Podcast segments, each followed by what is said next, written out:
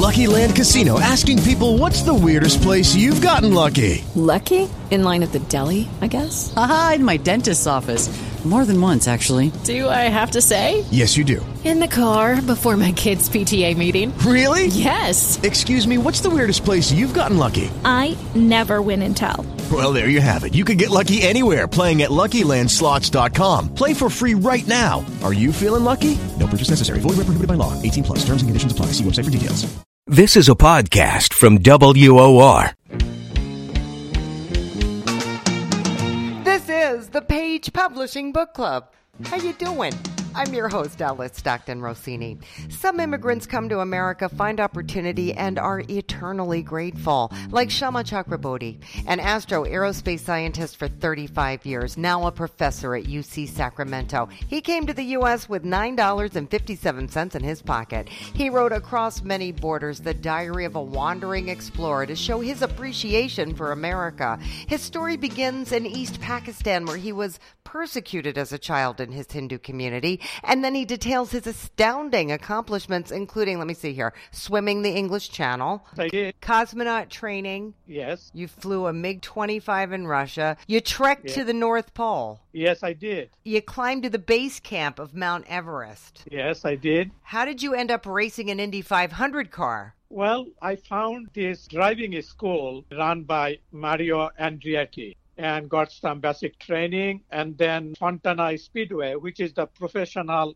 speedway where many NASCARs and Indy 500 car races take place. So I basically raced the car there. You know, went up to like 170 miles an hour Oh uh, speed. It was a very incredible experience. I wanted to share my experiences, uh, life stories, which is I think, very exciting and could be motivational and inspirational by many. Actually, over the years, I have been invited by many high schools, colleges, and social organizations as an inspirational speaker. The feedback I always got was that my life story, particularly the transformation from a destitute refugee to an internationally recognized rocket scientist, in addition to many other extraordinary achievements that you just mentioned, was highly remarkable and would potentially inspire many other people. That actually prompted me to write this book. Recently, for example, when I teach as an engineering professor, many of my students who Google me, they said, Oh, Dr. Chakraborty, we just saw your book on the internet. We bought it. Could you please sign the book, please? I did a lot of you know, book signing uh, in my engineering classes. And uh, sometimes some of the you know, book clubs have invited me recently, and they have read my book also, and I autograph my book, and I, if they request me.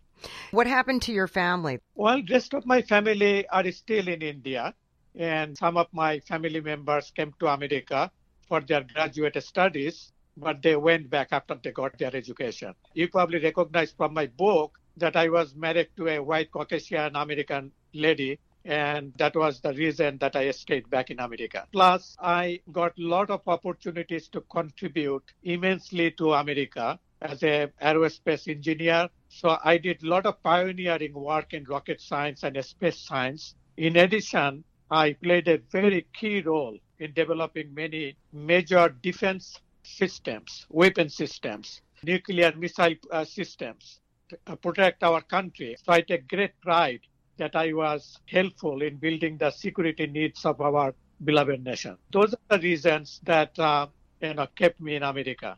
I worked for first uh, Aerojet propulsion company, which is one of the major rocket propulsion companies in the world. Every single missile program or launch vehicle program in America, Aerojet provided the you know propulsion systems. Then I went on to work for Northrop Grumman Corporation, and then I was the chief engineer for their space division. You're an amazing man, and now you're teaching. Yes, as an engineering professor.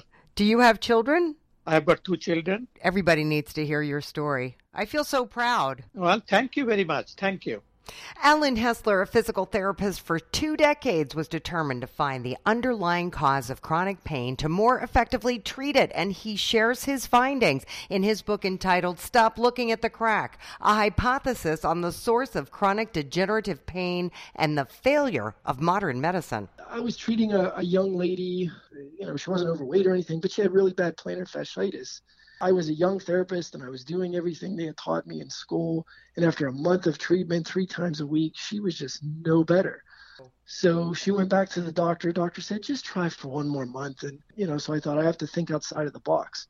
I started examining her back actually, and I found some things that were off in her back. And then lo and behold, as I worked on those and fixed those, then her foot pain actually went away.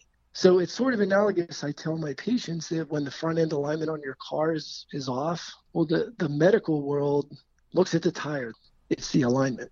Body alignment is the most important thing, and we're all a mess. Correct most people are walking around with a bone that is just a little bit off. And I always say my chiropractic brethren have been far closer to finding, you know, the source of all these pains in the body, but like their approach doesn't get it. Obviously, people feel better when they have their back adjusted, but then it just keeps coming back. But the approach that I found, once you fix it, they don't ever have to come back unless they fall or something and you know so you were able to help this woman, and that's what inspired further research for this book. Correct. So it goes into the anatomy because you have to have a certain understanding of how the body works and how scar tissue forms. And, and really, that's the biggest part. It's simply scar tissue. A bone gets stuck, but then it scars over months to years. And that's why when you see a chiropractor and they pop it, it stays for a time, but then that scar tissue keeps pulling it back out of place. Mm. So this technique kind of gets in there and focuses on the scar tissue. And then as you work that out, then the bone stays permanently straight. Then everything can heal and work how it's supposed to. Unfortunately, need someone who can assess you and figure out what that root problem is. So my hope in writing the book was not just for the, the public to have a better understanding of why they might be experiencing pain, but to be honest, this isn't something that is accepted in the medical world, whether it be doctors, therapists, chiropractors. Every single person that I see who has these chronic problems, they all fell at some point in their lives years or decades earlier. And that's what caused the bone to jam or twist or get stuck. And then it scars in that position. And you can reverse that. Exactly. So, what's your advice to people? I mean, what do they, they have to work with someone? Not everybody shares your philosophy, I'm sure. Well, it has to start somewhere. So, my hope is that just by putting it out there, people maybe will sense a, a nugget of truth, perhaps, and they will start doing research on their own and looking at the body from a different perspective instead of just focusing on that knee pain or shoulder pain or neck pain.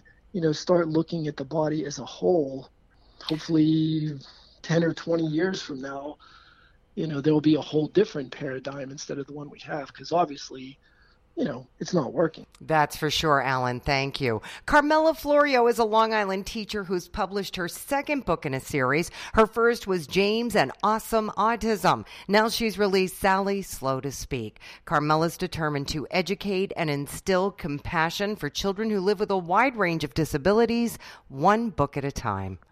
I'm going to try to, you know, make the book um, in a way that children will understand and make the, the characters children because I feel like that's what they relate most to. This one's about a little girl who enters kindergarten and um, she sits next to another little girl and she's trying to talk to the other little girl and she's not really talking back to her. And she feels really upset like, you know, why doesn't this child want to talk to me? What did I do wrong? And through the course of the book, she discovers that the other little girl that she's sitting next to, Sally, has a speech delay.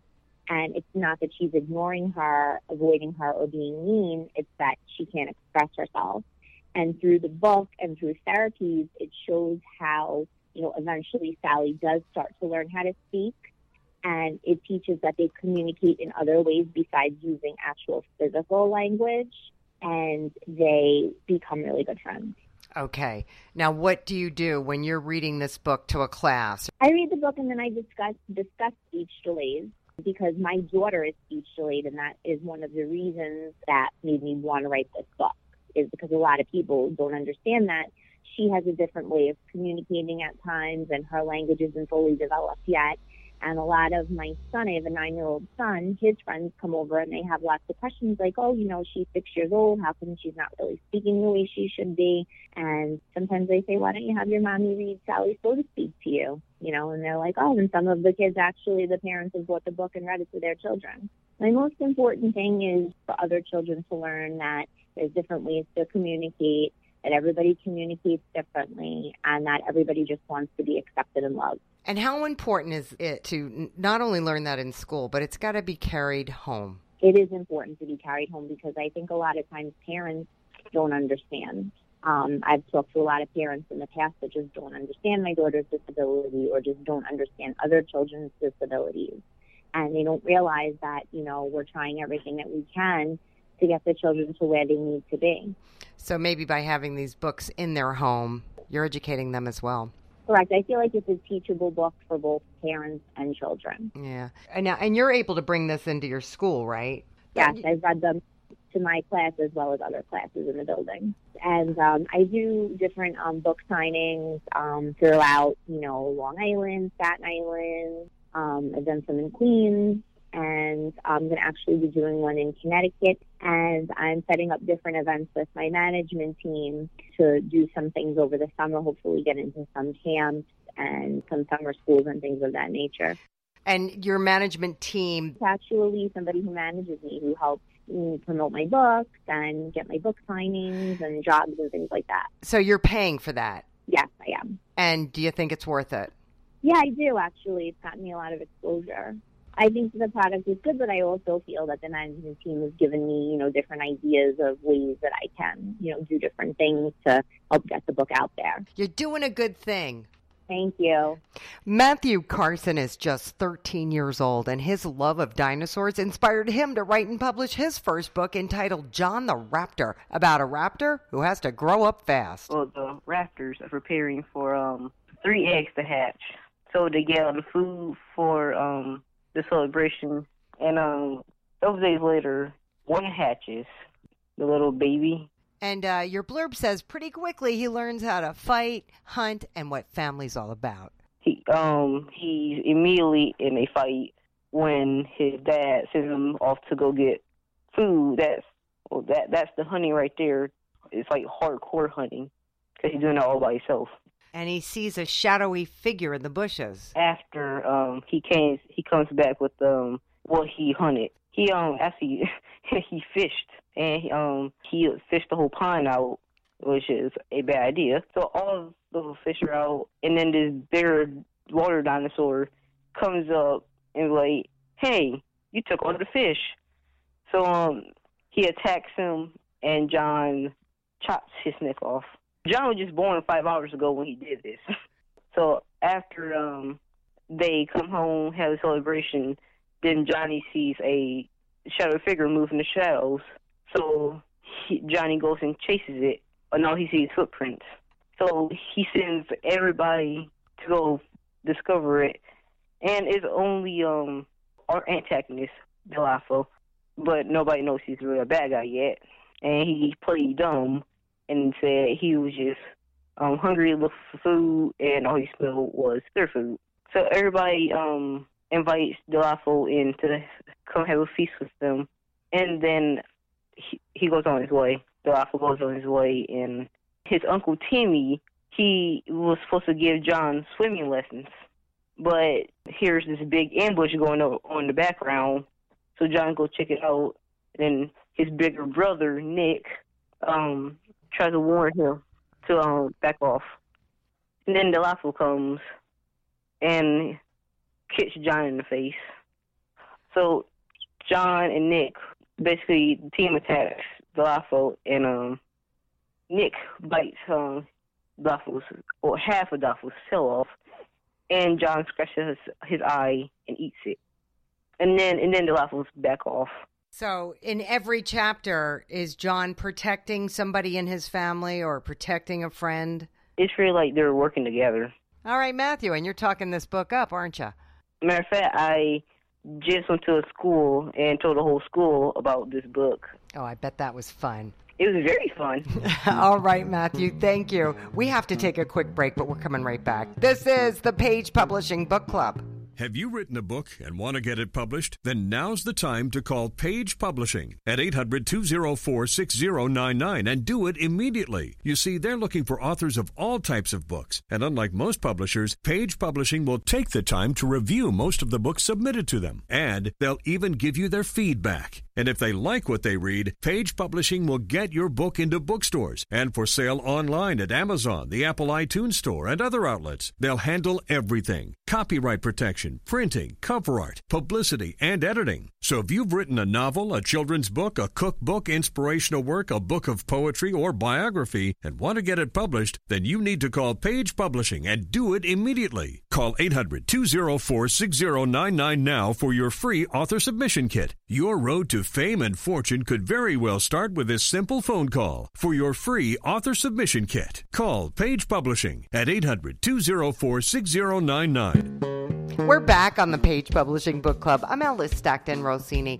Robert Prazak says he never really experienced a miracle until he had a chance encounter with a family that changed his life and became the subject of several church sermons and his book entitled Miracles Maybe. I was mowing the yard of one of my rental properties.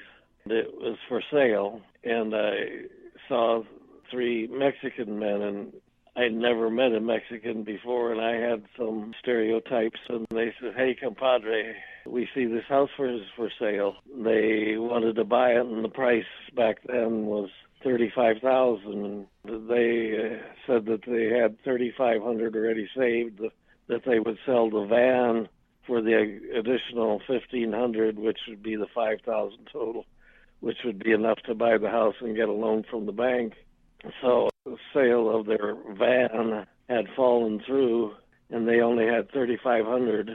Felipe, the man, saw we had a picture of Jesus on our wall, and he said that I see you are Christians, and he said we are Christians too. Trust us we will pay. And he said, Would you take the loan? So I said, Okay, let's go to the lawyer and draw up a contract. That afternoon, they were going to move into the house already, and they were going to have a prayer session at the house. And they asked if we wanted to come, and I said, I can come. And they had about 20 people come from different bigger cities in Nebraska, Lincoln, and Omaha and they were apostolic, and it was sort of rowdy, not rowdy, but they uh, really got into the program compared to what uh, us Lutherans were at that time. and uh, they made all the payments on time. And then it was time, we were going to make a late summer trip down to Bella Vista, Arkansas. They asked if they could have a prayer session for me and I said, sure, that's fine. And so we were about 40 miles from our destination. And my wife was driving, and it was on a two lane road. And I was sleeping, and I, I was dreaming if I could hear the Mexicans chanting, and it woke me up. And I looked up, and I could see a car coming straight at us. She looked up, and she saw him there, and she had to swerve into the ditch, and there was a ravine on one side. And finally, we came to a stop, and the echoes of our screeching tires was reverberating back and forth in the valley. The next morning, it was very dewy out, so I went out to towel off the windshield of the car.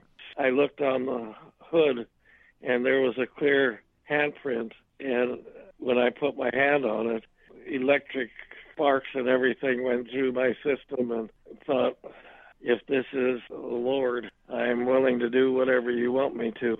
And uh, when we went back, we had a dinner at the Mexicans' house, and they had been having church services in their house, but they were outgrowing the house they asked us if we would help look around town for a building they could use as a church. Wow, Robert. And then you found them a church. Quite a story. Thank you. Brenda J. Medley worked for a corporate law firm for over three decades. When she became a pastor, she was and continues to be inspired by angels. And you can find out how in her book entitled Visitations to Heaven and Talking to Angels. I decided to work with the church rather than the corporate law firm because I felt like I wasn't really helping people and I wanted to do something that would benefit other people. And with the corporate law firm, you know, I felt like the only thing I was doing was helping corporations get richer. So, not really something I was interested in. And now you're writing. What? Yes. Not going to believe this, but I was actually at work. A woman came up to me and she said, The Lord told you to do something and you're afraid to do it. Um, she told me to write. And then she disappeared. And I thought about the scripture that says, Be careful how you entertain angels because you entertain them unaware. And I asked the man sitting next to me, I said, Did you see the woman who was talking to me? And so that actually was my inspiration. Wow. This book is about a near death experience that I had. My appendix ruptured and I had been pronounced dead. And I saw my body laying on a gurney and I had been pronounced dead. And from above, I could see my body lying there. And then I went through this tunnel and it was really, really fast. And I found myself standing on a very, very fluffy white cloud. And there were all of these people around and singing that was so melodious. I mean, it was like nothing on earth. Even the flowers were singing, everything was singing. And then suddenly, uh, a man came out, and his face was whiter and brighter than the sun. You know, I could barely look at his face for the brightness and I'm on the cloud. Everybody else is up on this golden street. And I'm trying to get to the golden street, but I can't reach up there. And there was a man that came from the side and he tried to help me. And just as he did that, the man whose face was brighter than the sun came over, never spoke to me. He just shook his head no. And he took his right hand and he just kind of thrust it forward at me. And when he did that, I felt like I was falling. And I hit that gurney and I was already zipped up in a in a body bag, you know. And um, I want people to know that death is not necessarily the end of life, that there is a hereafter, there is a God, there is a Savior. So that's my inspiration. I've actually had three experiences with angels. And I don't know why why they come to me and I'm trying to get over the fear so that I can at least talk. so I know that God is real and that is the reason why I wrote the book. All right, Brenda, thank you. Denise Vaughn is also a believer who survived the unthinkable, a cancer diagnosis while she was pregnant. She details her journey in her book entitled Short Stories of How I Made It Through. They say it's common, but you don't hear stories about it. Chemo, having normal sickness, morning sickness, and then going through withdrawals from medication. My journey began in October I was a mom of four, and I sat down and I began to pray. And he instructed me to put my hand on my left breast, and I felt a lump. And that began my process. Did you know you were pregnant? I think I had just learned that I was pregnant.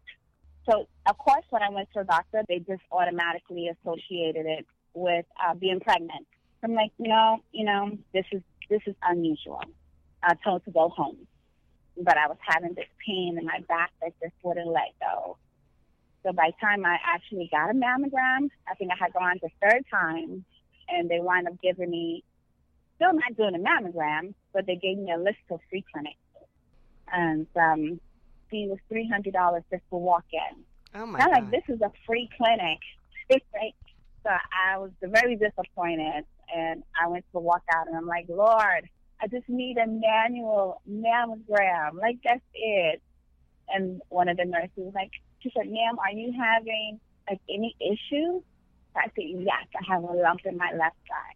And she's like, can you give me, give me one minute? Let me just talk to my supervisor. And I'm like, absolutely.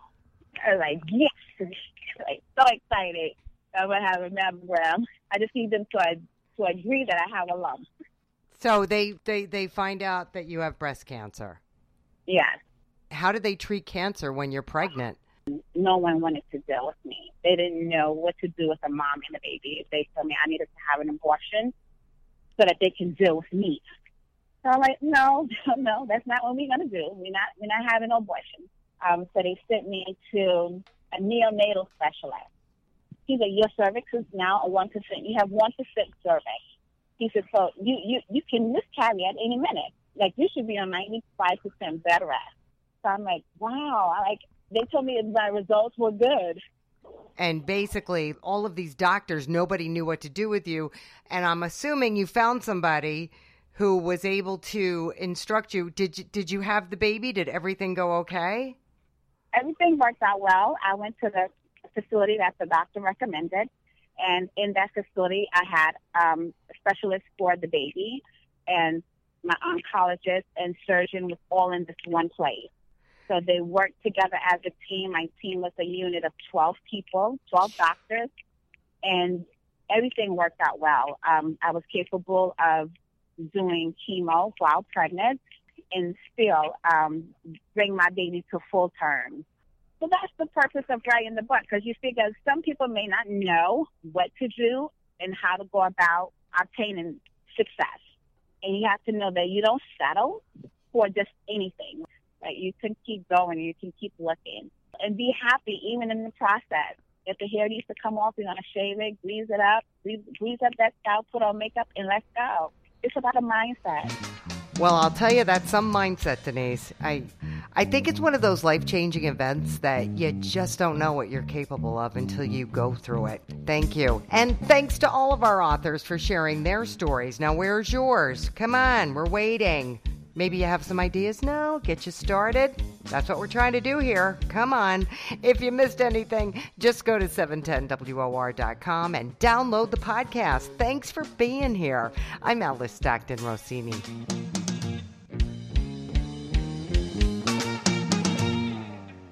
Attention all authors. Page Publishing is looking for authors. Have you written a book and want to get it published?